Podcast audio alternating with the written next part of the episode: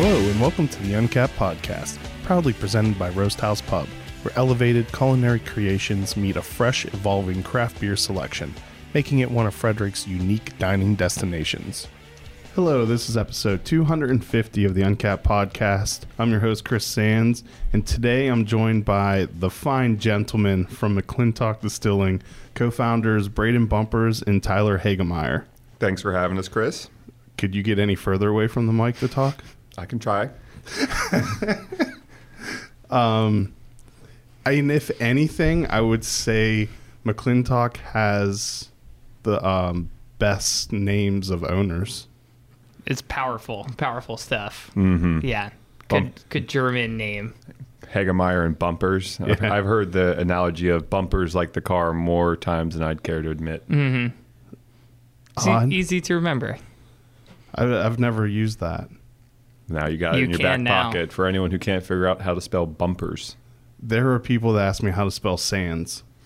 It's a tricky one. Yeah, Could be with a C, I guess. You know, exotic. silent, three silent H's or something. Well, could you spell Hagemeyer right now? Uh, no, because I spelled it wrong the first There time you that I typed it out, and then I googled. I still your spell it wrong by accident every once in a while. Just It- the package shows up. I'm like, that's not right. It's not the way it should be spelled. No. You should just change it. I'll, I'll let my great great grandfather know that he messed up. Yeah, tell him to fix it. I will. All right.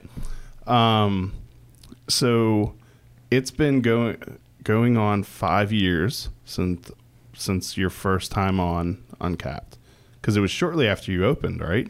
I think so, yeah. Wow. Yeah, and you're It's been a 200, minute. 250 I episodes know. We in both now. looked at each other. He's like, I- he's done two, 250 episodes. Of That's this awesome. garbage. I I- know. Who's still listening at this point? I, d- I don't think anyone actually. I think the two people that were have stopped. at this we're, we're point, here so- right now. So um, w- really we're we're just wasting our time. it's for ourselves. We can listen Yeah. to ourselves talk later. I think my mom still listens. Nice. Hi, Mrs. Sands with a C. with a C. Um, so I figured, uh, since the one person listening back then is probably different than the one person listening now, we should just start like you guys have never been guests and tell the whole story over again. So I think the name has a cool story. So why don't we start with how did McClintock get its name? You want to take this one, Tyler? Yeah, so McClintock is actually a guy's first name. It's a prolific inventor here in Frederick County. His name was McClintock Young. Uh, he lived a, a really interesting life. He kind of had a whole range of patents. Uh, he patented everything from a steam powered fire engine that would throw water 40 feet when he was still in elementary school, all the way up until through the end of his career when he was designing things like matchstick making machines for Diamond Match, who still. Let me guess, is that why Matchstick? Oh, you guessed it. You're so swift, Chris. yeah, and that's so we, we've actually tied a lot of his inventions into the, some of the products that we've put out.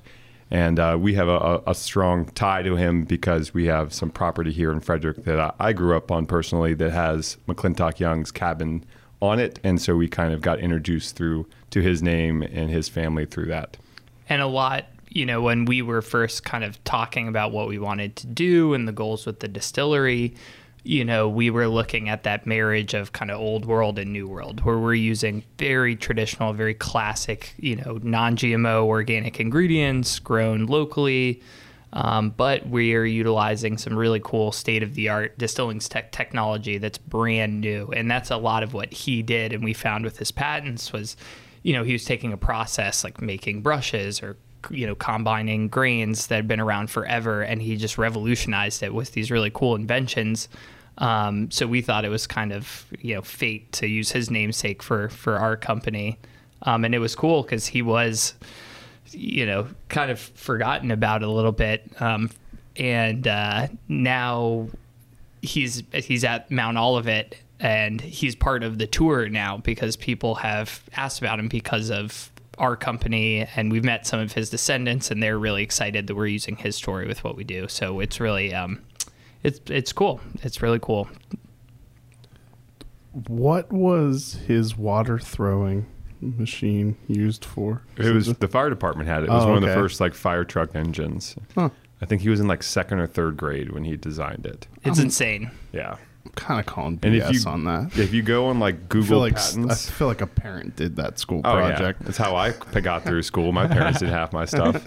I would, still wouldn't be here today if it wasn't for them. But uh, yeah, so all of if you go like Google patents, you can find most of his patents out there. All of his original drawings with his signature at the bottom. I didn't realize that was a thing, but Google patents search is a real thing. And if you throw McClintock Young in there, you can see some pretty cool inventions. And it's not really like there's no kind of straight line. He kind of does it. He's all over the place with what he invents. Like one day it's a shipping box, the next day it's a brush making machine, and these are very elaborate machines. Like his matchstick making machine was like eight feet wide, 16 feet tall, and 65 feet long. And he has like the full drawings for this. Every everything. piece is hand sketched out. It's really, really Yeah, cool. it's really So cool. was he successful? Or very was- successful. Yeah. Did he work someplace, or was he like a inventor that would just invent things and then sell the? Both. So he sold a lot. He sold stuff to like McCormick Reaper at the time, I think. Like, did they come to be- become McCormick Spice? Is that how that no, worked? Or- different, different company. That, in my brain. Well, let's not. Let's not the get the, let the truth get in the way here. so McCormick Reaper became McCormick Spice. Uh, but no, it's like a little bit of everything. But he was the chief engineer and I think uh, a partner in Oxfiber Brush, which was a one of the largest employers of Frederick. I think up until they shut down around like '65.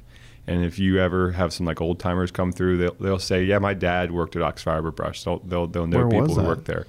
Uh, it's where the old Goodwill was that they're On- renovating. Yeah, Yeah, on Church Street, right? that they're renovating okay. into like apartments right now. Uh, but it was that was Ox Fiber Brush. It was a five acre plant, and they would make kind of those. If you imagine someone in like the 1920s on their hands and knees scrubbing the floor with a brush, they would make all of those there. They could install 65,000 tufts a day, which are like the bristle heads. I don't know how many tufts go into a into a into a brush, but that's the way that the information was presented. So a lot of tufts, and that was one operator operating one machine, and so for back then it was it's pretty cool. You're like a McClintock Young Stan. I'm a fanboy. Uh, so what are all of the products that are named after his inventions? So the matchstick bourbon is named for the matchstick uh, making machine that he designed. That's one of the documents we found was the deed of sale of that machine to the Diamond Match Company. How much did he make? Uh, I don't know. I don't think that was on. It was uh, like signing it over. great and it- question. It didn't have the money on it. Um, I'm sure. He, I'm sure it was good. I mean, the Diamond Match Company is still around today. You know, it's one of the two companies that makes matches still. Yeah, somehow they've um, cornered the market on something anyone can make. Yeah. Um, Well, Bootjack Rye Whiskey is actually named after a spring on the property, and uh, you can see it on the map. It's a kind of a part of Gambrill State Park. So some people who've actually said I've seen Bootjack Springs on the map when they're up there hiking in Gambrill. okay. And then, of course, you know, like Tyler was saying, he just like come up with all these ideas way outside of his realm of expertise. So we named our Epiphany vodka uh, in his honor as well. Yeah. I wish we still had video because that was an amazing face and gesture that you just made, Tyler. I could see it. yeah. So that is new information that was not delivered in the first episode because Matchstick uh, Had not bourbon did not exist. yet. We Did had no whiskeys. exist- did not exist at that white. time. So, I guess then, then actually, why don't we take a real quick sponsor break, um, and then we'll talk about what you guys were doing before McClintock and how it was that two young lads Old lads came- now. came, had big dreams of going downtown and opening a distillery. So we will be right back. Uncapped is brought to you by one of Frederick's original Maryland craft beer destinations, located off of Urbana Pike, featuring a warm, inviting atmosphere and knowledgeable staff serving up fresh, locally sourced culinary creations and unique craft beers on tap. Open seven days a week, our friends at Roast House Pub invite you to enjoy a casual lunch, happy hour specials, delicious dinners, and specialty desserts. Follow them on social media to keep up to date on their monthly beer dinners, Mom's Spaghetti dinner battles, and what beer is being featured for Buck Above Monday. Idiom Brewing Company proudly offers a delicious variety of beers to satisfy the most discerning tastes. Best known for their wide array of IPAs, delicious fruited sours, and robust porters and stouts, Idiom has a simple goal in mind to bring people from all walks of life together to enjoy themselves and each other. Whether you're a hophead looking for explosively juicy IPAs, or one of the adventurous few looking to try boozy, sour, or complex flavors, or just looking to enjoy classic styles and seasonal favorites, they'll have a little something for you. Idiom Brewing Company is located in downtown Frederick, just south of the intersection of East Street and East Patrick Street, with ample seating directly on Carroll Creek. All right, Tyler, how um, how did the two of you meet, and what were you doing before McClintock was? Well, when we met, we were both in college, so we weren't doing a whole lot productive. We were enthusiasts um, of alcohol. we were enthusiasts of alcohol. We did do a little home brewing. I don't think anyone would have bought our recipes, but we drank them anyway. Where you went to Maryland? Is that right? No. Elon down in North Carolina. Okay. Wow, I was really off, wasn't I? Mm-hmm. It's Just a few states off. Yeah, it's close enough. We thought you liked us, but it's okay. Oh, it just feels like everyone goes to Maryland here, so I felt like it was a safe thing to just spout out. We we are both Maryland natives, but we both left for a little bit and then didn't like the outside world and came back to Maryland. So what were your majors? Business. environmental science.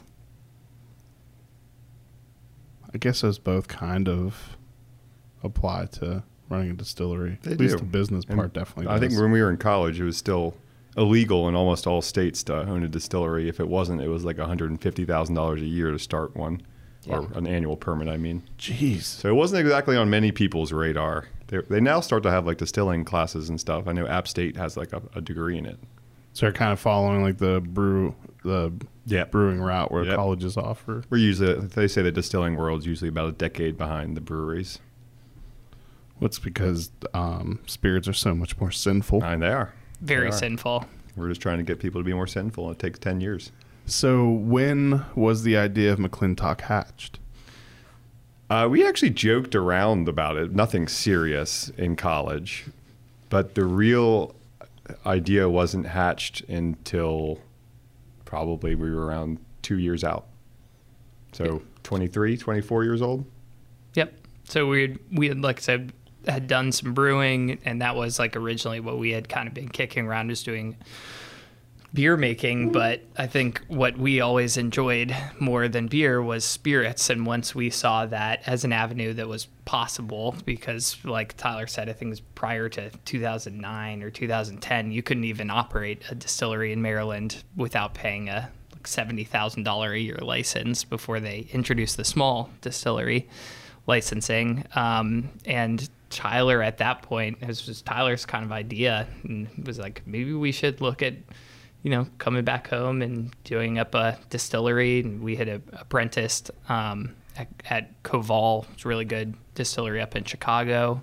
So, you know, we, we had somewhat of a background in it and wanted to go ahead and take it to the next level.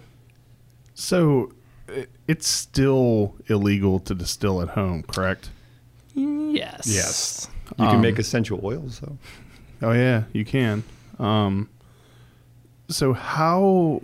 What is the legal avenue that people go down to like learn how to distill and become distillers?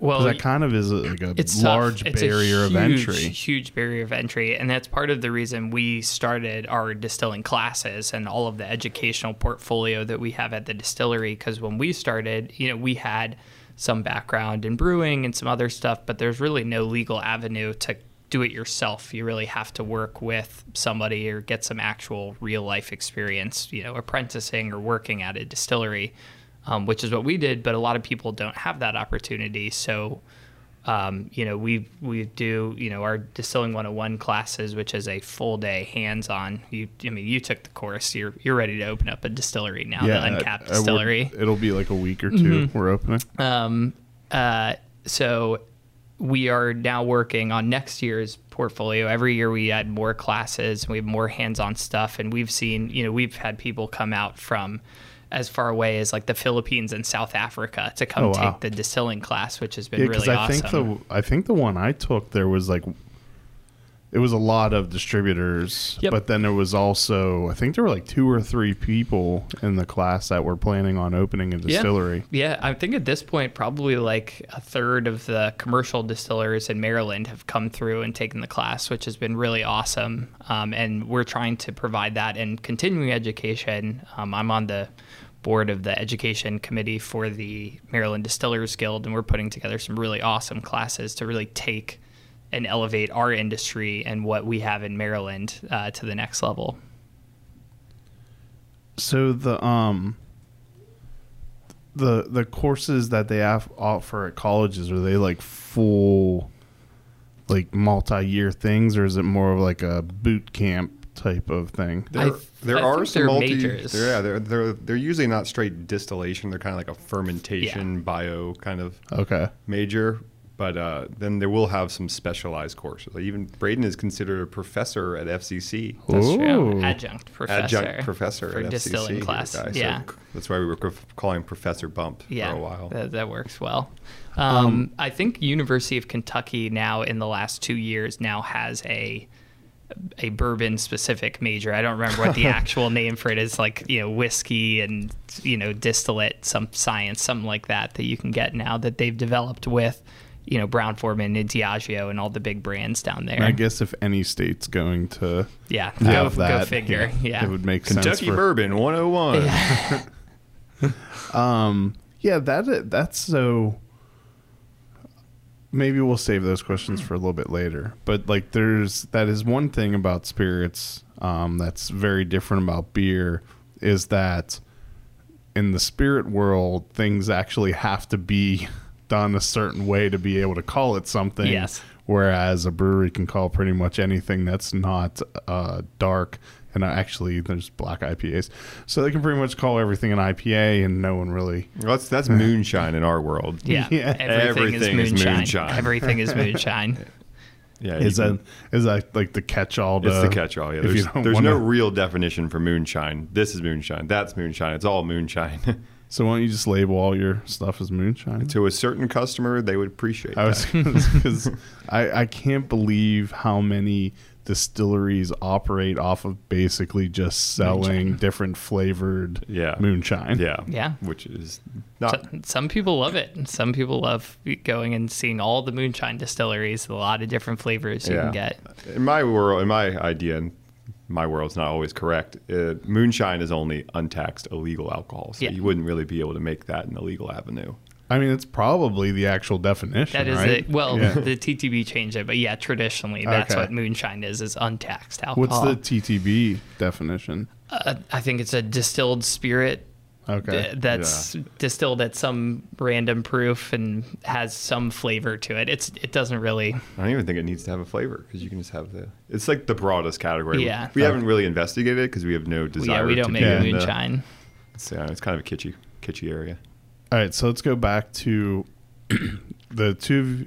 Now, Tyler, you grew up in Frederick, right? Yep, born and And raised.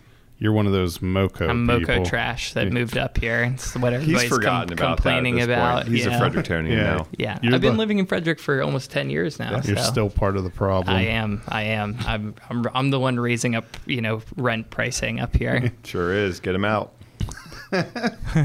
Um. So how how long was it from when you're like we're gonna do this, we're and to when you started to when you opened? Sure. So the idea actually, we had talked about it a long time, and then it got rekindled when my mom actually fell off a roof. My dad passed me an article about distilling, and it kind of jogged it all. And that was shoot Memorial Day.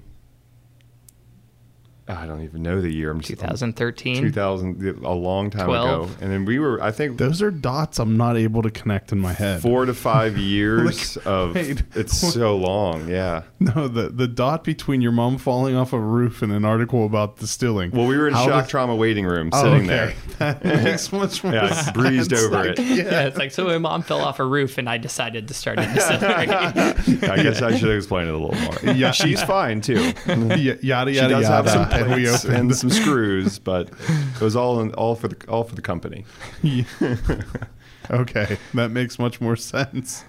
Um, so then, then you went to was it was it a tough sell to Braden to It was not a tough sell to Braden. At I all. was pretty drunk when he pitched it to me, And his- and I was his- like, I was at that point testing.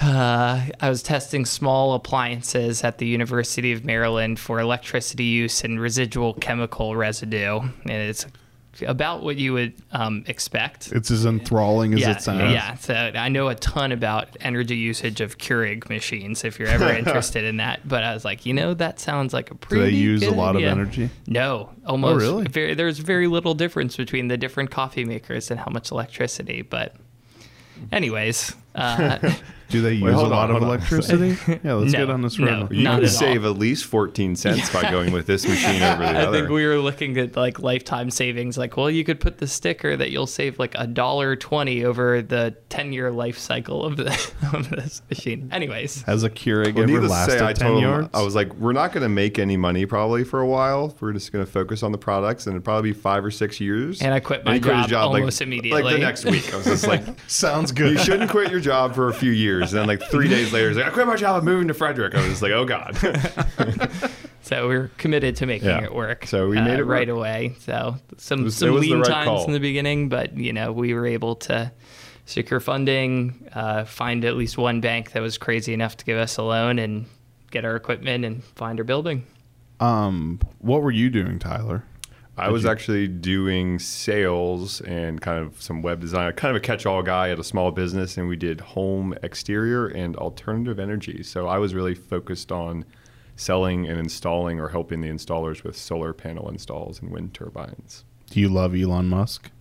Uh, he is an interesting guy. He's good for the news, for good funny news, but uh, I'm not sure if I love the guy. Imagine having the power of just being able to tweet something and actually move markets. Yeah, well, he's Like just, having- just his own insider trader. It's Yeah. it's, it's interesting. Like having more power than like the government doing something to like one tweet can completely change the, the market It's hard to reaction that day. imagine the, the life that guy lives, and then he's married to or whatever or dates Grimes. That kind of she's kind of an out there singer. He's got a, he's got quite the little interesting life he's got himself. He's what is he? wor- He's worth like three hundred and some billion dollars now. It's like go, on any given day, it's up or down twenty billion. Yeah, It's just, because there was one day he made like ninety-five billion or something like that because of the probably because he tweeted something about Tesla, so the stock shot up and It's a, it's a crazy time we're living in right now. Cryptos and and Elons. um, I I probably shouldn't have taken us so off course, and I don't know what to ask. Oh, um, but you guys were able to take advantage of a lot of grants and stuff because of the building you chose. Yeah, we um th- it's actually thanks to Tyler's mom was just walking downtown and found the building that we're currently in. Fell off the roof right Felt- onto. yeah, she, she's she's a big part of She the, doesn't the drink company at all, history. but she's helped us in a lot of Yeah. different areas. uh, and she found this amazing building, which we went down and you know it needed a lot of work, but we fell in love with immediately. Um, that was originally one of the first auto mechanic garages ever. Was built sometime between 1912 and 1915, so that's you know about five years before the Model T was even invented. And back then, the all of the electric powered automobiles couldn't go too far. So Frederick being the crossroads that it was before the highways, you know, everybody would stop, get their car fixed up, and then keep going. So if you were going pretty much from any of the major metropolitan areas around here, you'd have to go through Frederick. So really incredible history to the building. We've we found, you know, it was a Harley Davidson dealership. Uh, it was, you know, the Ideal Buick, who's still in existence. They used that as a garage for a while. It was Edward and Edwards Antiques. A lot of really cool uses and you know the more and more we took down to rebuild and kind of restore it back to its original aesthetic we found a lot of really cool things including the original ideal sign which we have up in the distillery now So, m- most recently, before you took over, it was the faux school. yes What was the faux school? Like I know, like I know. What don't was the faux I school? think it Let's was, repeat that a couple uh, times and I- then leave it at that. it, it was an event center and he did like painting classes i believe okay, yeah because everyone always it actually it's probably fewer people now if you say they're in the faux where the faux school was Mm. like ma- means less and less to people Yeah. but that like as soon as you said that people would know exactly where it was Ah. but no one ever knew what the faux school was including myself i knew like that's what it was but Everyone has a different experience with what the faux school was to them. To some people, it was a wedding venue. To some people, it was like a paint and sip. Some people saw a camel inside there. I Oh, hear yeah. a lot about a camel inside there. At one point there, we know there was a camel in there. He kept like an MG little car in there. You Yeah. should get a camel I don't think he had to pay rent for like six years. Was, was the key to all of this. oh, that was the business it's model like, he's not really paying anything, so he can kind of do whatever he wants. Yeah. So I'm not sure. We don't know what the faux school was, but he was a very he- talented painter. The guy who owned it, he actually was who did a lot of the paintings at uh, the casino up in Charles Town, races and slots, uh, Mm-hmm. Hollywood races and slots. Uh, like they have like some cloud scenes in there, if that's your thing. But he painted all those, and they actually look pretty interesting. I would never gamble, so I've never been in a casino. So I just you opened a distillery well, I know sinful. I had to make up for it by not gambling. well i meant what like wouldn't wouldn't that have been kind of considered a gamble at the True, He gambles with life, not with with my money, not with uh, my yeah. pittance. yeah. Although I would, s- I would think at like this point of all the alcohols that like this opening a distillery is probably the safest bet. I would say a few years ago, I think you could have opened up a distillery and put pretty much anything in a bottle and called it craft alcohol, and you could have made some good money. But it's like, you know, like Tyler said, 10 years behind the brewing industry is we're getting a lot of really, really good distilleries around this area. And what will happen eventually is, you know, it'll shake up and the good distilleries will be good, and, you know, some of the other ones will have to get better. Yeah, quality will start to become Yes. much more important than it just being craft. Yes. Yeah. And I think from what we've seen is like the consumer, you know, part of the reason we do all of the education that we do is to train consumers to know like, you know, what's interesting, what are you looking for, what kind of tasting notes, how do you do nosing, you know, how to evaluate spirits from a meaningful perspective so they know you know, next time you're at the store, is it worth it buying a hundred and twenty dollar bottle of bourbon, or can you get a pretty good one for forty five bucks? And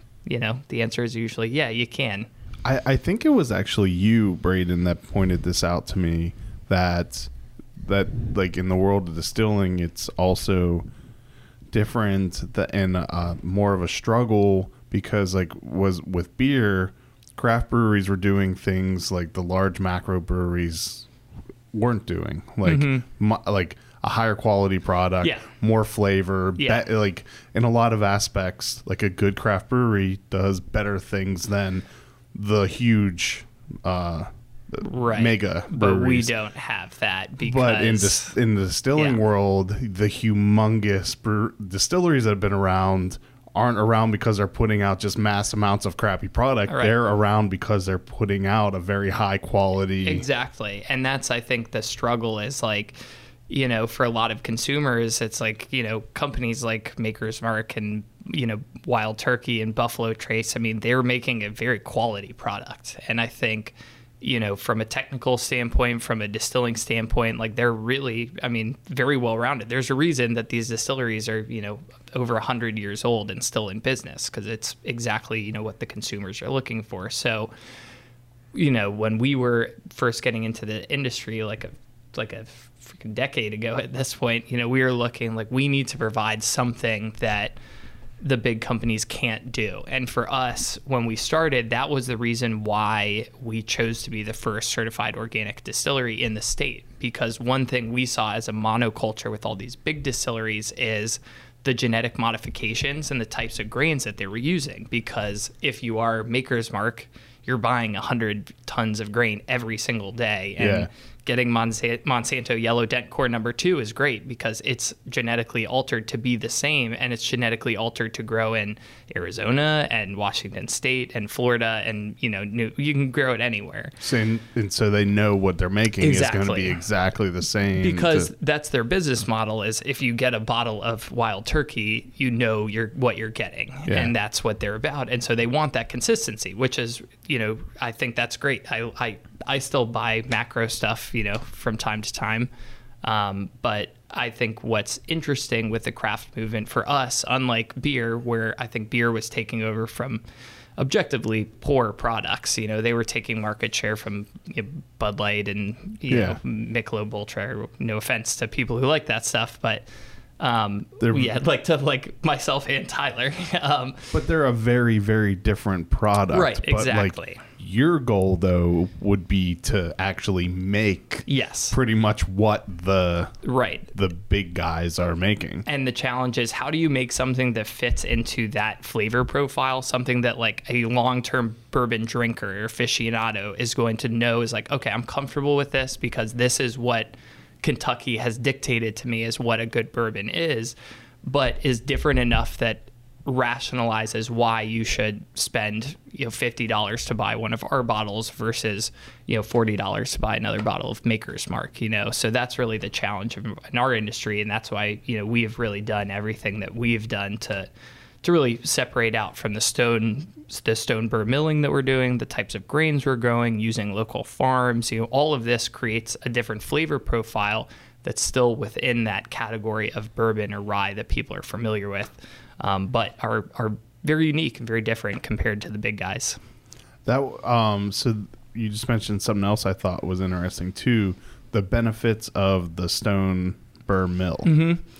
I think that was that was a Tyler find, and I think one of the most. I always tell people when we do our tours, like everybody goes to still, very pretty still, you know, very interesting, cool stuff there. But I think for the whiskey drinkers that come visit us, the Stone Mill is the most important thing that we have because I think we're one of two distilleries that we know of in the country right now that are using stone burr in house to mill 100% of our grains, and that keeps the temperature you know, between 70 and 80 degrees lower than a traditional hammer mill, um, which is what is the industry standard. And it keeps a lot of those more volatile compounds from evaporating in the very first step.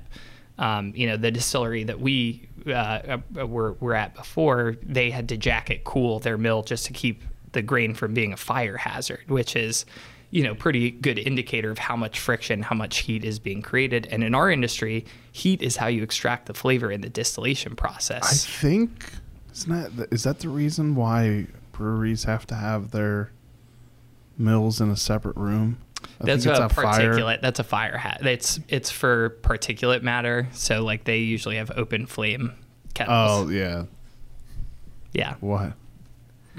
Um, so I thought that was a, another cool, interesting tidbit. It, it, it makes a huge difference in like you know the if you're looking at like we evaluate our whiskeys on 114 compounds, like the amount of additional stuff that we get to keep intact with our so whiskeys. is what what is the downside of using one though? Because it's super inefficient. It's Slow. yeah, it's really really slow because you can't just like the reason hammer mills are great and everybody uses them is you can bang through a thousand pounds of grain in 25 minutes, and if you know if you're a big distillery, that time is very valuable. And Yeah. if you're doing you know like if you're a distillery the size of Maker's Mark or, or those guys, I mean, using a stone burr mill is just not it's not feasible. Yeah, it's a Okay. full time It's just job not almost. feasible. When we're milling, there's a guy with the mill entirely. Versus if we had like a hammer mill, it would basically turn it on and walk away, and that thing's just going to chew through that grain in the next 40 minutes. Versus Right. we'll spend two, three hours with the guy who's no more than two feet away from that mill at any time in Right. case something starts going wrong. And that's like even I mean we're on the micro scale. We have a thousand liter pot still, and it takes us three and a half hours to mill in the grain, whereas you know, we would be done in 15 minutes if we use a, a, a hammer mill. So so how do you get bigger then? Bigger Or stones. just- okay, so you just we get actually, a larger yeah, we mill? just we, we just purchased it found one. recently. we found one. But there is a limit. I mean, this is like, you know, there is a high point. We're never Yeah. going to be able to produce the quality of spirits that we have on a scale that the big, you know, Brown Forman type distilleries can do. And that's what is interesting about craft is that we can do these Yeah. things that, you know, uh, when it was just mega distilleries, there really isn't that that desire to try these things, which is neat. So let's take one more quick sponsor break. Um, Spoiler alert: McClintock is a sponsor. Nice. They're okay. Um, during this break. How do you think we got to be here? they bought there. That that is Bought not true. That is way here. absolutely, actually, definitely not true. Um, uh, so we will be right back. Here's the cash. I buy my beer at District East in downtown Frederick, Maryland. They have an amazing selection of local and hard to find beers, and I love the option of making my own mix and match custom six pack. District East is on Northeast Street in Frederick in the same shopping center as Showroom Restaurant and Rockwell Brewery. Most weeks they have over 950 beers in stock. Check out this week's selection at www.districteastbeer.com. To all you craft breweries, wineries, and distilleries out there, listen up. Atlantic Custom Solutions is the real deal in providing you branded growlers, ceramics, glassware, and accessories like koozies, coasters, and keychains. Their high definition digital printing, organic ink, and low fire process ensures your brand is printed in ultra high definition, giving you a one up on the competition.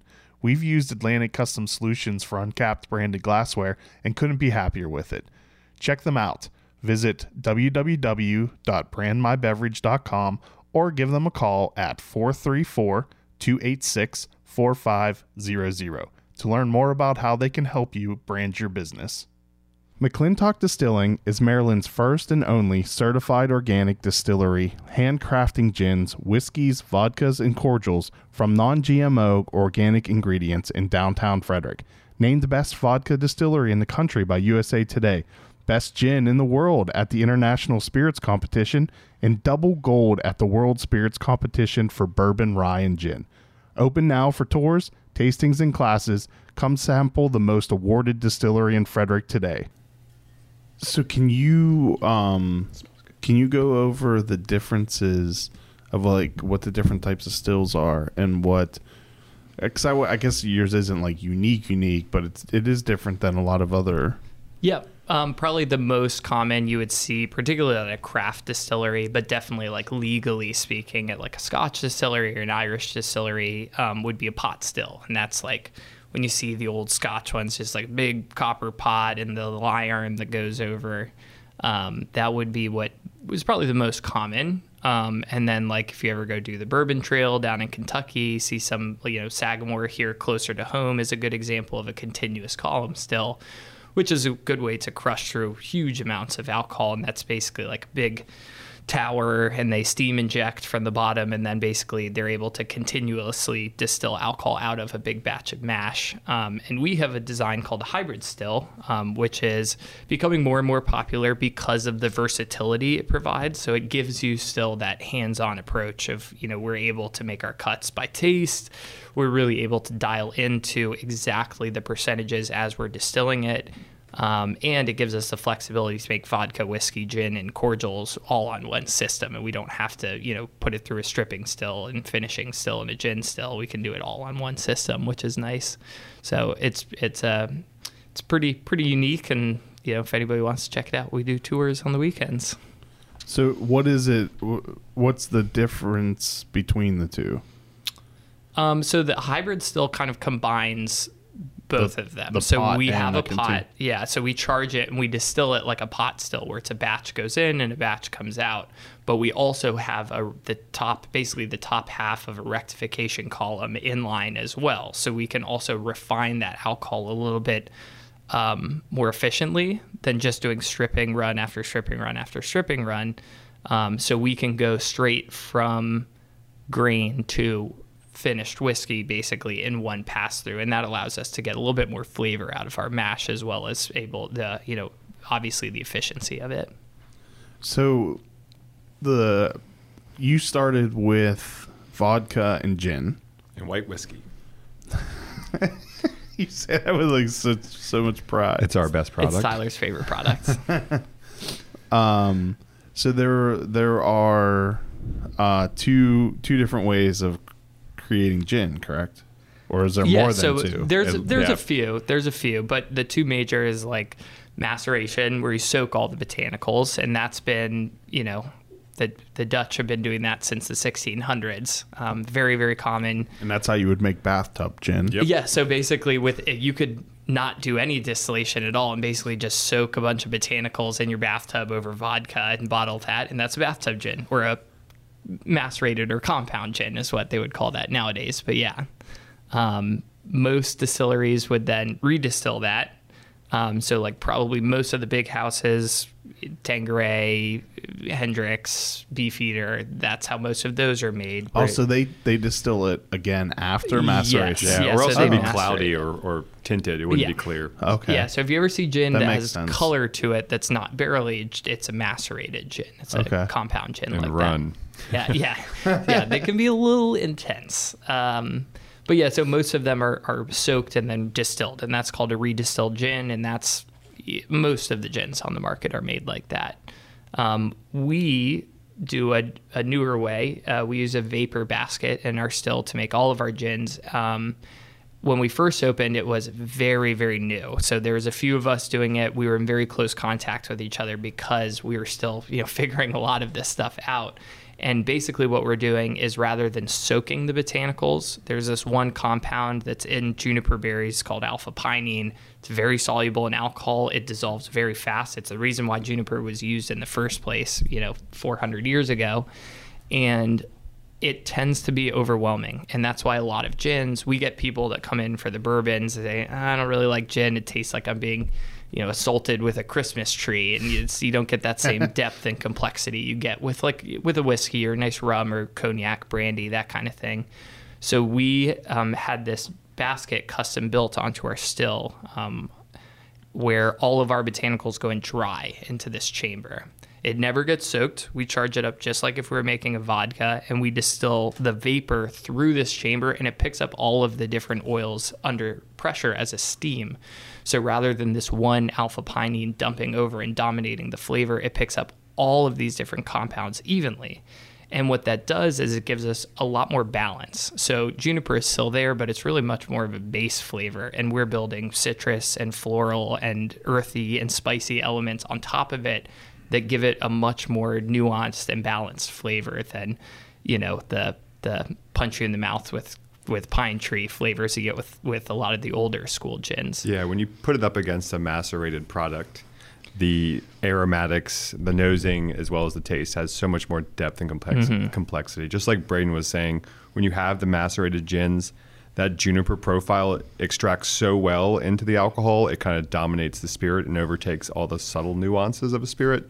Versus a vapor infused gin really allows you to taste everything, all the different botanicals that you put in, rather than just juniper and whatever else can compete with how strong juniper is.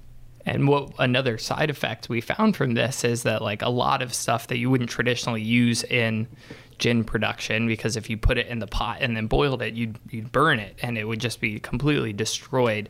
Um, by using vapor extraction, we can use that and extract a different profile of components than if you soak it. So we're able to use stuff that has never been used to make gin before, which is really really cool. Moral of the story is if you've never if you hate gin and you've never had vapor infused gins, you should give them another shot. You Yeah. may still hate them, but it's worth a shot. Yeah. We sell a lot of gin to people who walk in And for say a they don't tasting. like gin. They say I'll taste everything. I don't want to taste the gins, and we usually throw a forager gin at them, and about half those people walk out with a bottle of gin. It's a pretty good feeling for us. Mm-hmm. It's we always tell people our motto is like it's not that you don't like gin, it's that you haven't found the right gin for you. And it might not be one of ours, but nowadays there's citrus gins and coffee gins and you know there's every kind of gin under the sun out there. Um, and so we're trying to spread spread the good word of of gin to everybody these days. has um I think it, it was either with you or with Baltimore Spirits Company um or I was talking where like gin was really starting to have a resurgence. Has that continued in it cuz I think recently someone said that to me like gin is starting to become like the next whiskey with It's you know we like it because I think last year the three most the largest growing segments in the spirits industry last year was gin, rye whiskey, and mezcal, and we're two of the three of those. So we like the way that they're there, and I like mezcal too. So more mezcal for us to drink. Me- Um, mezcal is just what like tequila that's not made Uh, there's a different production process. Okay. I'm not a. It still does have to be made in Mexico. Oh, it's does it? smokier. Okay. Yeah. It's like a blue agave versus something. I'm saying it wrong. It's the way that they pr- Prep the, the way agave? they prep the agave Yeah. is different. And I'm not. I am not a tequila expert at all. I like Okay. tequila. I like mezcal, Yeah. but it's a So it's what- an art what they do. What is it when it's when it's made outside of Mexico? Then. agave, agave spirit. Oh, okay. Yeah, we could make tequila in the United States, but we couldn't call it tequila. Yeah. and it's this is totally off topic, but so much of that is really like we the way they take care of their agaves, how we at McClintock view our grains, and that's like it's so much about the agriculture and the prep. Like a lot of big distilleries, stuff like you know Milagro, and you look at these mega tequila distilleries, actually operate off of incredibly rudimentary stills, and it, for them, it's not about the distillation; it's about the agricultural side of things and that's how we try to take it with our grain too is it's almost it's almost more important about the quality of the grains that you're getting out than it is how you're distilling it and fermenting and all that Yeah. I'm um I'm surprised that tequila isn't more expensive than it is. Because after wa- like watching a video of Labor. like how labor intensive But there's agave, much cheaper labor where where they're producing it. uh, that's a good point. But like it just looked like processing Yeah. agave and Yeah, like those big it- knives they're using. yeah, it looks awesome. extremely labor intensive. yeah it, it's very cool it's definitely that's but that's why you see like the you know the upper end tequilas start running you in the few hundreds or some of them in the thousands of dollars because that's what you got to do to make a really good tequila So let's talk about. Uh, I touched on it a little bit earlier, like what the rules are for the different types of spirits. So There's like 70 pages of them. Where are we start? the middle. crack open the I cfr Um, I, I mean, I think we'll just do the the main ones. sure Um, does gin have? Is, is gin one of the ones that have a legal definition of what? they all have legal yeah, Oh, so does it? the gin legal definition um, is a distilled spirit that needs to have some flavor or character of juniper, and that's why initially, at least I was first drawn to gin because a lot of these other spirits have very, very granular, you know, weight specific uh, requirements that you have to do, and it's not a lot of leeway and not a lot of creativity. Gin is one of the rare ones where it just has to have some element of juniper. So I, we could do a nine-pound botanical mix, throw in one juniper berry. and Technically, that qualifies as a gin Okay. as far as the federal government is concerned. I've certainly had some gins that I would probably classify as a floral liqueur more than a gin because they don't get really any juniper. But you know, unlike bourbon, which is like weight by volume defined of what I you're haven't using. gotten to bourbon. I'm jumping yet. ahead, but yeah. So that's the definition of gin. The next one was whiskey, Braden. It's a broad category. It just needs to be made from an all grain mash and distilled at 160 proof or higher. 190. Sorry, 190 Or lower. That's bourbon. 160 or. Yeah, lower. We're not talking about bourbon. I know yet. you kept. I You just keep wanted to jump. ahead to I wanted to bourbon. jump. Get closer to the mic. Yeah. So it's Scared always you, interesting because people always ask us, it's like, what's the difference between whiskey and bourbon? And I always describe it as like whiskey is an umbrella. Yeah, bourbon And is a bourbon whiskey. is uh, yeah, bourbon is there, rye That's why I whiskey's wanted there, to do single it in malt's that there. order, He's a smart guy. Brian. He knows how to lead people through the it's education. It's almost like I've been doing this long enough to earn. It's almost learn like we're at the 250th episode. Um, so then rye whiskey is 51% weight by volume uh, Rye. rye in the mash bill. It has to be distilled at 160 proof or lower, and it has to be aged in new cooperage white American oak charred oak containers, not casks, containers. what's the difference? Federal regulations. Technically, right now, you could get a big steel Squirrel. vat. A squirrel. a You can get a squirrel. yeah. So if you have a steel vat and you have a new cooperage stave and you char it and throw it in your steel vat, that's right now technically an oak container. So Oh, picture a big giant stainless steel container with full of I'm guessing quote that unquote there whiskey. are. Well, I wouldn't be whiskey until I threw that stave in there, and then Yeah. as soon as that stave hit the surface, boom, it's whiskey. Wasn't the there's an age amount, right? So Or for is- a straight a straight rye or a straight bourbon straight designation. not designation, talking about bourbon yet. the straight designation is at least two years. okay. Sure. Yeah, and Other then than bottled that- and bond is four years. But you could call a whiskey a whiskey after two seconds in the barrel. As long as it's touched Yep. Touched. the but wood. yeah, straight two years, bottled and bond, four years. Okay. Um so then do none of them have like geographic limitations, right? I think Bourbon has to be made in the U.S. Oh, that's right. Okay. Yes. is Tennessee. I'm this is just Tennessee, brainstorming. yeah, Tennessee, whiskey has to be made in Tennessee, and Kentucky bourbon has to be made in Kentucky. But those are Which makes sense. subcategories. Yeah, Um, you but can make right bourbon now- anywhere. We have people who will push against us and say you can't make bourbon anywhere outside of Kentucky. But Yeah, that was the one I was can. specifically Mm-hmm. thinking of because people always try to say that. Are we Yeah. talking about bourbon now? Yes, well, I will allow it. So, what bourbon? What is uh Same thing we just said for rye, except for fifty-one percent corn. And a lot of people don't realize that the other grain can be literally any grain under the sun. You can use millet, you can Spelt. use quinoa, spelt, anything you want. It's a grain. Um and th- that has dictation of the char of the barrel too, right? Just Is it has the to be same? charred. Oh, it's a s Yeah. okay, so it's the same. Yeah. And th- the bur- does bourbon have bourbon has an age limit, right? Or is it the same thing? Same Wood thing. just touches. Yeah, and- so two but then years. if you get a that's straight why you get the baby bourbons that are you know a month or two months. Oh, yeah, in. two-month bourbons. Yeah, um, but yeah, straight two-year designation, bottled and bond four-year designation. I, n- I never knew. I always wondered what straight was, but I'd never asked anyone. I didn't realize Yeah. that was literally just a two. You know, one thing we've found once we started offering these classes was how much misinformation is out there and how much like the industry is really built to confuse you because at the end of the day their goal is to sell you the most expensive Yeah. product possible when it's like they all basically cost the same to make.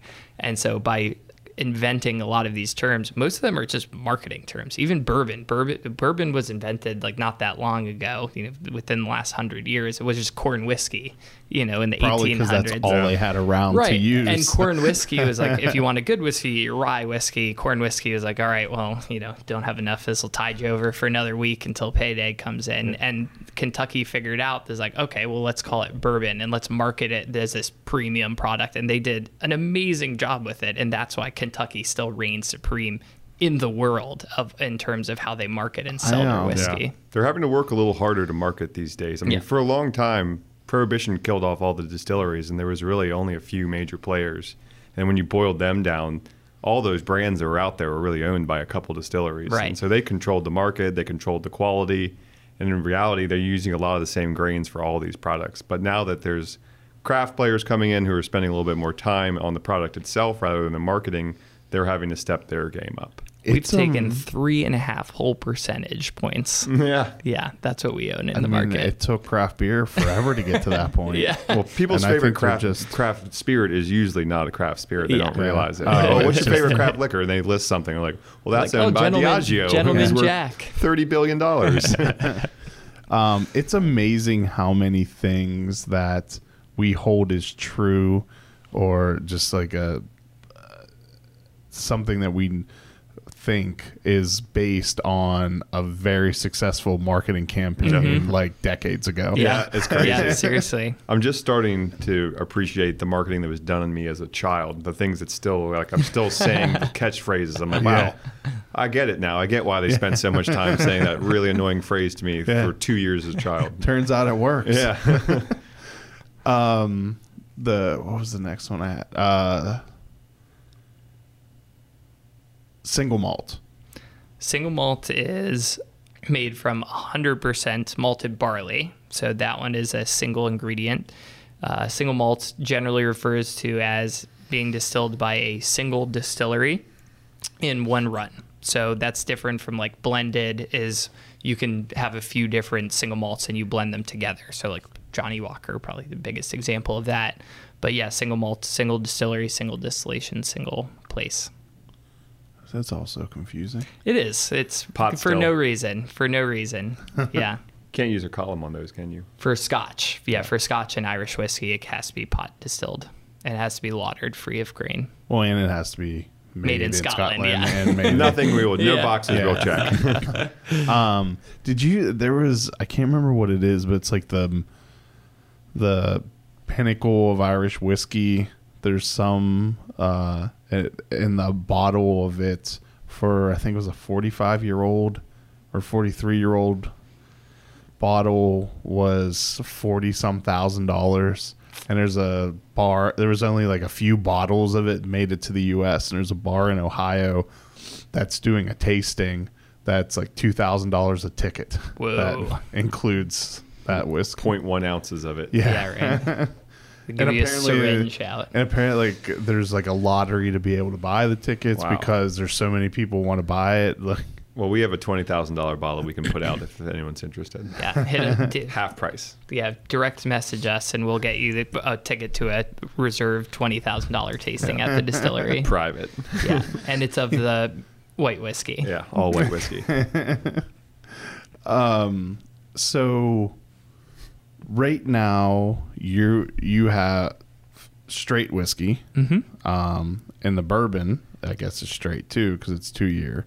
Yes, yeah, our bourbon you- is a straight straight bourbon. The bootjack's actually not a straight. We actually printed the straight labels for it, intended to age it for two years, but because we were aging that one in a 30 gallon cask, it started to just get over oaked, aged out faster than we expected. Okay. And so we pulled that out early and had to reprint our labels and everything for it because it was starting to, it wasn't improving as a spirit. It Yeah. was just getting too much oak. that one usually like our barrels are between like 18 months and two and a half years, but because not all of the barrels are over two years, it does not get a straight Okay. designation. But we brought a sample of our straight designation rye whiskey that we can try today.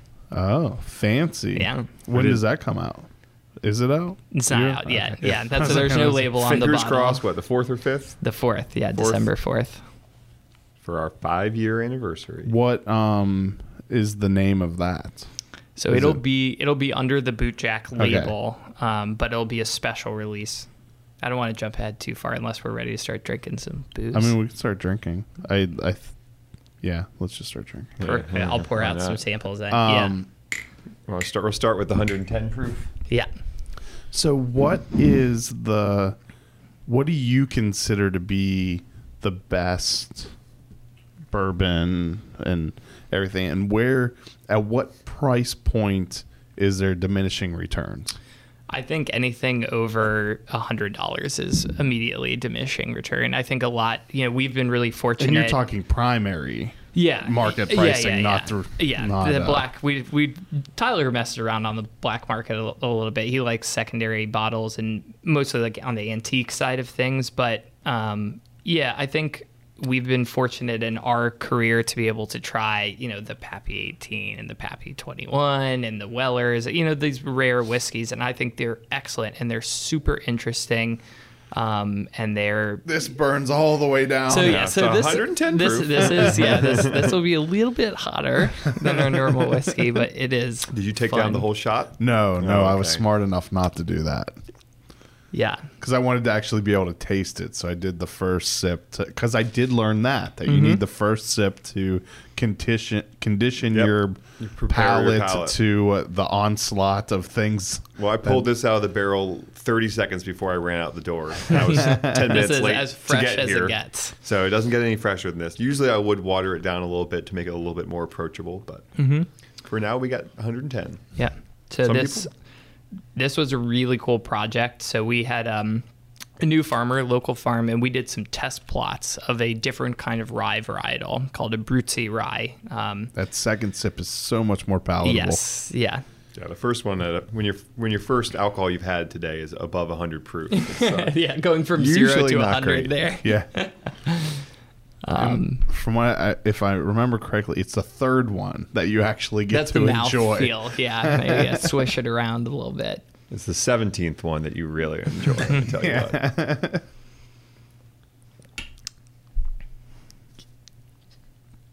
Yeah, It's delicious. That's I mean, it's still surprisingly drinkable. yeah. at for how 100 high proof yeah. it is, it it is. I think the most complex whiskey that we've made so far. I think it has a ton of depth to it. That's very interesting. That uh, what? So what will that be proof down to? So this will be served at 90. Um, so we wanted to do it as like you could do an apples to apples comparison to the boot jack. Okay. Um, because it's the same the same mash bill in terms of the ratios of rye to wheat to corn, which is 75 25. And um, the biggest difference with this one was we, you know, work a lot with local organic farms. We like doing tests test plots of how different varietals grow here using different you know historical varietals and non you know heirloom stuff that was traditional for this area so we grew this abruzzi rye as a test um, and we distilled it and we are like it's very very tasty but it's not the same as the bootjack you know we use a Danko rye for most of that which is very soft very fruit forward. This is much more in that traditional black pepper you know, jalapeno, more like spice, bold flavored rye that most people are familiar with.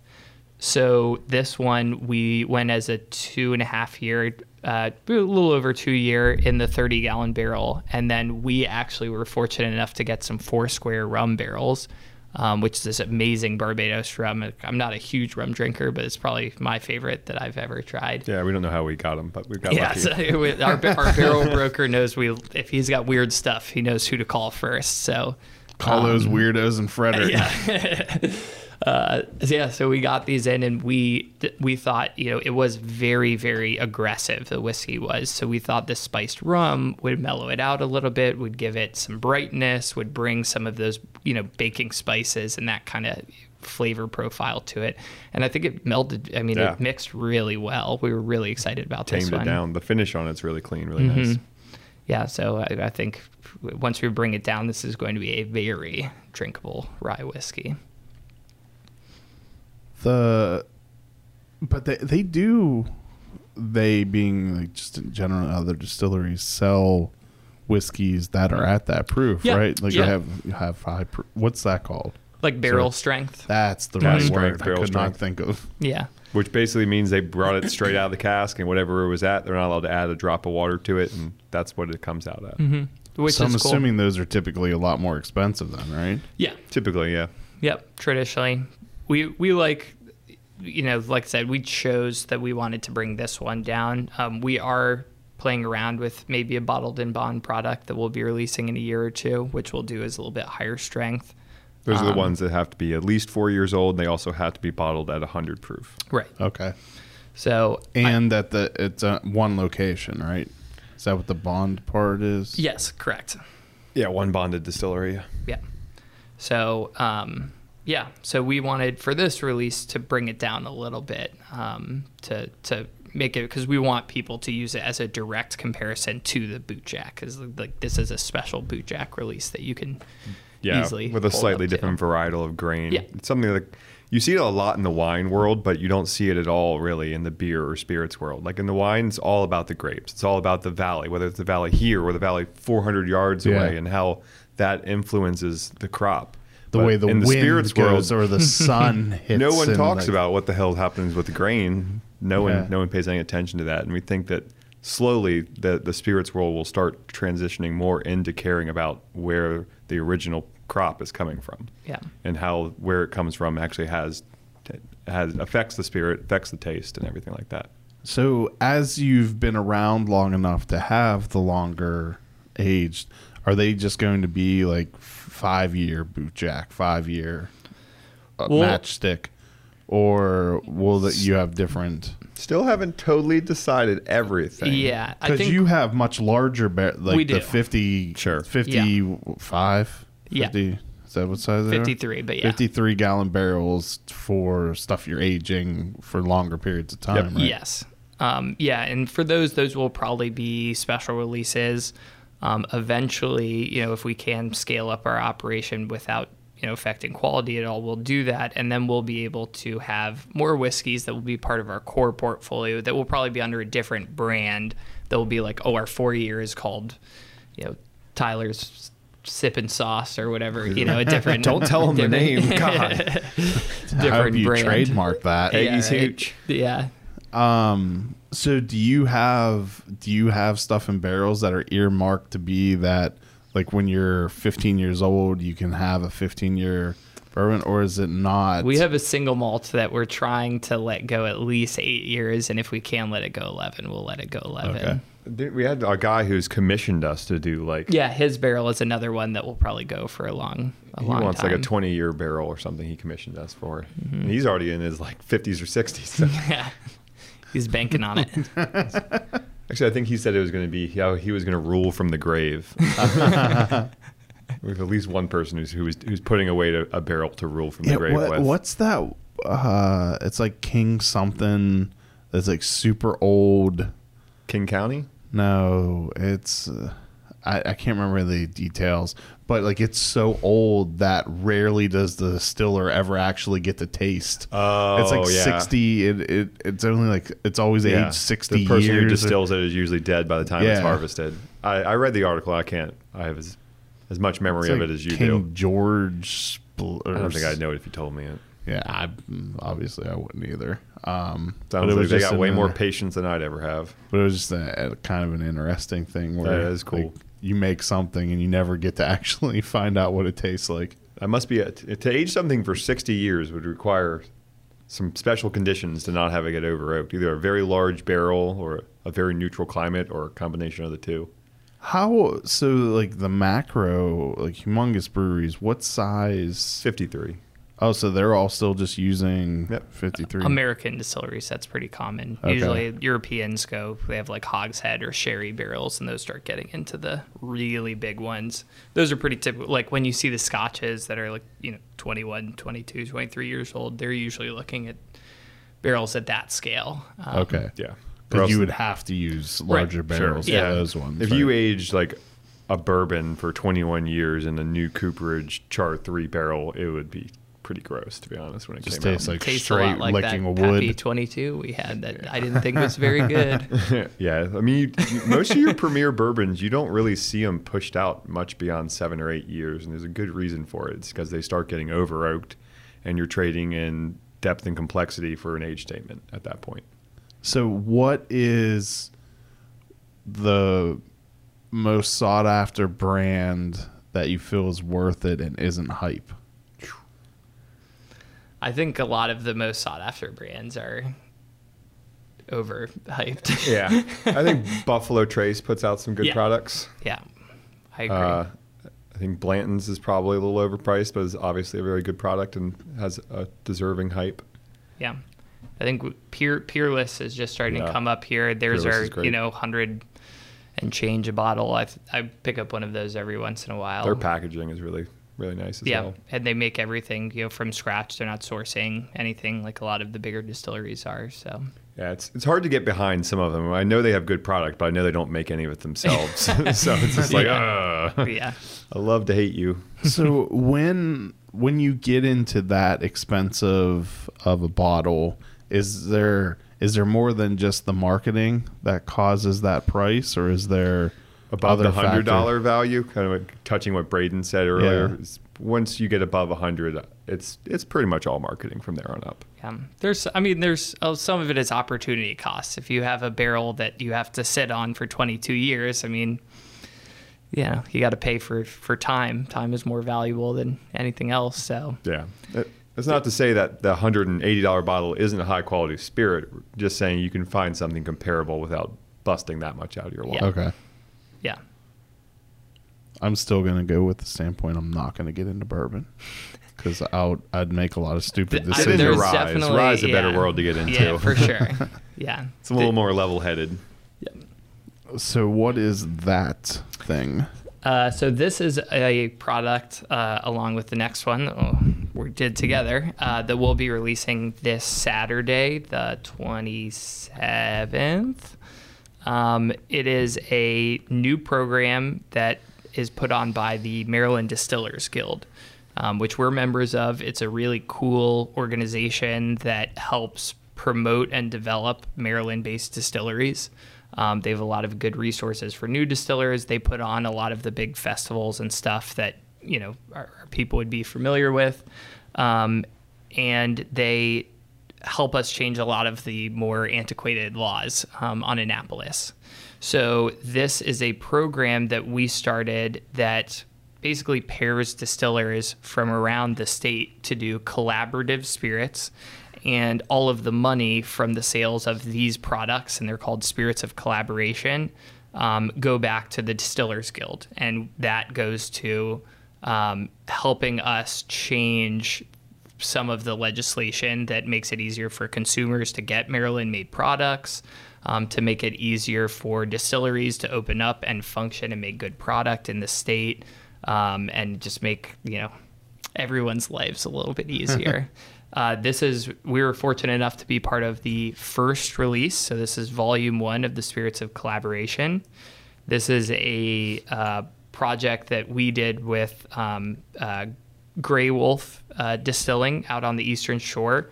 Uh, RB out there uh, and his wife Megan make some really awesome products. They do a great gin, so we wanted to do a gin with them.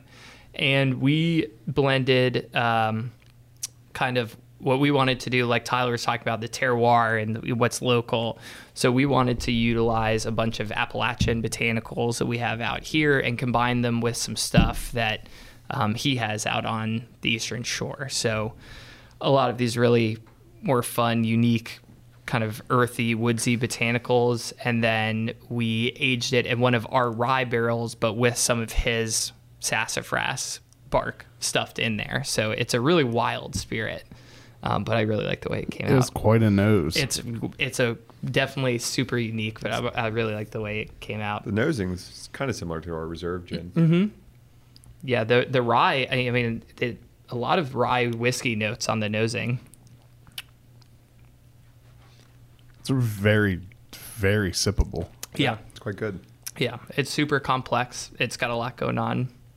I think this is um, a little more refined, so probably I wouldn't recommend somebody use this for like a gin and tonic, but this would be great in an old fashioned. A gin old fashioned would be really tasty. I concur. That's really good. And this is uh, yeah we'll we'll have this available this Saturday, and this is one of one of the uh, projects where you, you know that your money is going to fight the good fight. So Where, where does the QR code Spreading you sin across the uh, state. it actually so it go, it talks about our the story um, of our collaborations, particularly each one of this the different spirits will have take you to a different story, and then. Um, Somebody who's much more talented than myself put together some really cool uh, cocktail recipes using a using lot of local cocktail recipes here. Mhm. Yeah, RB, who's the distiller for Grey Wolf, was a uh, bartender for many years down in DC. So he's had some really, really cool ideas of what he did with it. That's pretty cool. Mm-hmm. We should have put a QR, QR code on this. Yeah. Yeah. The, yours is a little bit easier to understand and wrap Yeah. your head around. Yeah, we put some coffee and honey in a spirit. Yep, pretty much. and it's delicious. I lo- have you tasted the the finished product? I know you. Yeah, it's. I really love the way this one came out. My the lady at Panera stopped me the other day, asked me if I worked at McClintock, and told me how excited she was about this. the lady at Panera was talking about how much she likes the coffee at Dublin Roasters. They're direct rivals. So tell us about this one, Braden. yeah. So this is our second uncapped spirit. This one was in collaboration with Dublin Roasters as well. Even though they didn't mention me on their post. well, you didn't mention them in yours. Whoops. So, in conclusion, we're all very bad at social media. Uh, but uh, yeah, so this is we we tested out. What did we I test did out? Probably too. like six, Definitely did. six or seven. Tag them. So, so we tried God, it's really good. what six or seven different types of coffee. It tastes a lot better. Mm-hmm. Yeah, we, we ran through a, quite a bit of tests, and then once we decided on the coffee, we then ran through like nitro extractions, regular extractions, ground extractions. But I have I haven't had any since it was first bottled. It's gotten better. Yeah, yeah, we filtered it a little bit since then. Um, No, and then- I had it like the finished bottle. Oh, when it was going in. Yeah. No, like a bottle that was filled. Ah. But I th- maybe it's just like it's had longer to sit with the honey and the Yeah. coffee combined. That uh, very the the honey definitely takes like it's a little hydrophobic, so sometimes it just takes a while for it to to get into the product. Yeah, product. it so. ta- or it's just my palate's different from the other things being on it. But Yeah. it- Well, you just you switched from like 110 proof down to, 60 to 60. proof. Your palate's like, oh, thank you. Okay, but but I mean, I really liked it. Um, when I drank, it kept me up forever because I wasn't thinking at six o'clock that. oh, that has a bunch of caffeine in it. well, no, not just it having caffeine in it. I used one of those espresso Oh, ice balls that I made, I thought you looked a little sleepy today. and uh, it, that I was up till like one in the morning. that will do that. it. That will do it. That's not late. What are you talking- Yeah, I, I really I love this product, and I I think co- coffee liqueurs are something that there is a lot of bad coffee liqueur out there. I think a lot of them are just made you make you know coffee flavoring and then a Yeah. ton of sugar or a ton of corn syrup and then really crappy you know grain alcohol it's almost never it's never sugar. It's always high fructose corn Right. syrup in the in the coffee. Yeah. and it's just like you know it's not it's you know it's made to be mixed in a you And know espresso think- martini or whatever. It's not made to be Yeah. enjoyed. And this is something that we wanted to do that is flavorful and complex and delicious and something that you can enjoy it on its own. You can enjoy it on the rocks. You can use it in an espresso martini or whatever else you want to use it for. And actually, maybe that's just it.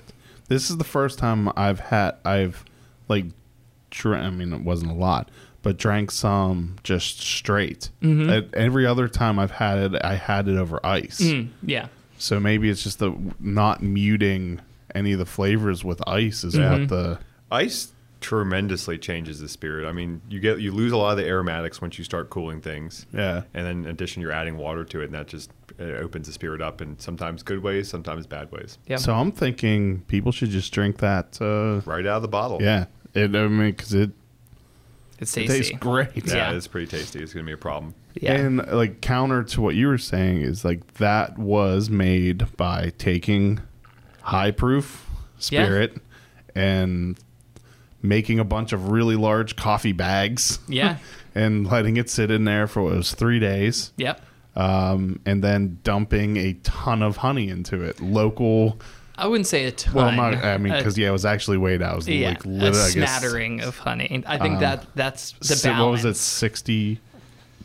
Was it thirty some pounds or was it sixty pounds? Uh, it was about uh, we did by, by gallon. It was about seven gallons. Yeah, but seven gallons for a two two hundred ish gallon batch. Yeah. So, Yeah. uh, This got, it's not really for those of you No, who it's aren't not trying it out there. at It's all. not that sweet. It's Yeah. got like a nice little sweet finish. I think But you that can was taste the honey. Like Yeah. you, Yeah. you get the taste of the honey, and Yeah. it was. I, a- I think there's, like, an, there's enough in there to prevent it from being bitter. It Yeah. kinda cuts. It and that was the that was the whole thing, the like having an, just enough sweetness to Yeah. cut the bitterness, but not to like tastes like something from Yeah. Starbucks. Luckily, none of us have tremendously sweet palates when it comes to spirits. And Yeah, and I think that was you know when we first met was the goal was let's find and this Colombian um, peaberry coffee that that Serena had um, from Dublin Roasters was very you know fruit forward and had like that some natural sweet notes to the coffee itself, which is I think why we were drawn to it and like this really doesn't need too much, so let's find this honey. Uh, and let's get it a little bit, but I think balance is really the key yeah. to Because this. we tried what, pure cr- cane sugar, Mm-hmm. We did agave. agave, Yeah. sweet and low. Yep. And we, We it did was not pretty try mutual. I mean, we tried like Um, s- five I or mean, it six was- different types yeah. of coffee. We all agreed on the Colombian. Yeah, it was and then clearly we tried the all the different and- sweeteners. We all agreed on honey. And well, I then we- think just that that flavor of honey is like the actual flavor of honey is what Mm-hmm. really makes It's it. really the other nice. ones just made it sweet and Yeah. it didn't really add anything to it. Where the honey like actually added to the flavor profile. Yeah. Exactly, And yeah. that's a got plugger local apiarist HT Krantz, which is from Frederick County made honey. It's really really tasty. Which is it's available a bunch of places throughout Frederick, right? Yep. Uh, so you he she sells it at um, uh, Dublin Roasters. Um, he's going to be at the distillery um, on the 27th and tasting and selling his honey at our distillery for the release of this coffee liqueur.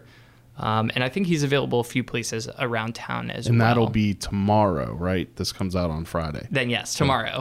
so come see us tomorrow. I hope you had a good Thanksgiving. Drank a lot of espresso martinis. And what it was it Small Business Saturday? Is that yeah. what they call it? Yeah, so we're doing a promotion uh, because we love our community that uh, we've run for the past few years, and that's if you come down to the distillery tomorrow. Uh, and have a receipt from any independently owned business in Frederick County. That can be a restaurant, that can be a retailer, doesn't matter. Um, we will give you 10% off your order, whatever you want at the distillery. What um do you have anything else? Well, obviously, then December Fourth. fourth. Yeah, so that's the um, week after, and that's our five year You know, anniversary. that's like right around my birthday. Is it? Yeah. Somebody here- nice might give you a bottle of, of 110 proof sample bottle here. Um. So and and it, that's just a. There's no like event or anything with that. So it's that's just a our release that's of. A, so that's our release, and then Oh, we're it's your doing anniversary it's our right? anniversary Yeah. party. So we're gonna have some some music. We have a bunch of vendors. We have some food. We'll be doing cocktails that day. We might have a sneak peek of our upcoming cocktail lounge. And we'll dunk see. Tyler's been pushing for a dunk tank. If we do that, it'll be Tyler, and he'll be outside. So make sure to. I've been make pushing sure for a dunk tank called. for four years. I think he's finally earned it. yeah. I think that you know maybe for the uh, the pig roast, that's a good pig roast activity. But it's not fun in the summer. In the winter. when It's he's not fun. breaking through ice on his way down. When the stakes are much higher, that's when it's fun. Hypothermia is, is an option. That's what makes it fun. Yeah, we but we do have the cocktail lounge coming around the corner. A lot of you know, state of Maryland opened up cocktails for distilleries. God, I guess two Julys ago, a while Yeah. ago. And we're the only distillery Yeah, left I think in we're the the state only that does not do distillery in the state of. Maryland not doing cocktails, but that will change soon. Here, no, we won't do them in the distillery itself. Oh, we you still not wanna- getting close to the mic ever change? No, I, I feel like I project enough. I mean, I feel like I'm deafening my own self. So, but uh, yeah, we're hopefully we're finishing that up now. We're getting our final inspections, and we'll have a soft launch sometime mid December. Follow us on social media, and we'll have all the details yeah, for that. We'll, have, we'll finish up that by by the end of December. Um, have you hired anyone qualified for the cocktails? We are fully staffed. Cool. They're going through training right now. And gonna- thank God it's n- neither one of Yeah, us. that was I've, me- I've what I messed was up getting. a gin and tonic regularly, so yeah. we have somebody. so somebody. that'll be good because we're not making yeah, them. we have an amazing young woman who's going to be running over there who has really cool cocktails. Um, she we just saw the the menu uh, a few nights ago. It's She's going to be doing a really great good. job. Awesome. Um, and there's a bunch of pictures of all of them that you may see someday if Tyler ever opens the. Hasn't even opened them yet. hasn't even opened. It was apparently apparently he can tell when I opened up the folder or not. Luckily, I didn't say, "Oh yeah, I looked at them," It was kind of a trap. but I passed. Yeah, I passed pass. the test. Um, what does 2022 hold for you? retirement. Sweet. Never.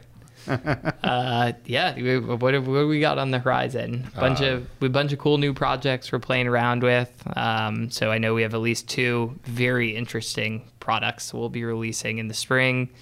Um, have some hopefully bring back our uh, pig roast again, which we haven't done for the last few years because of um, COVID concerns, and uh, baby Tyler will get married next year. Yeah, who knows? It's a crazy world we live in. Anything can happen.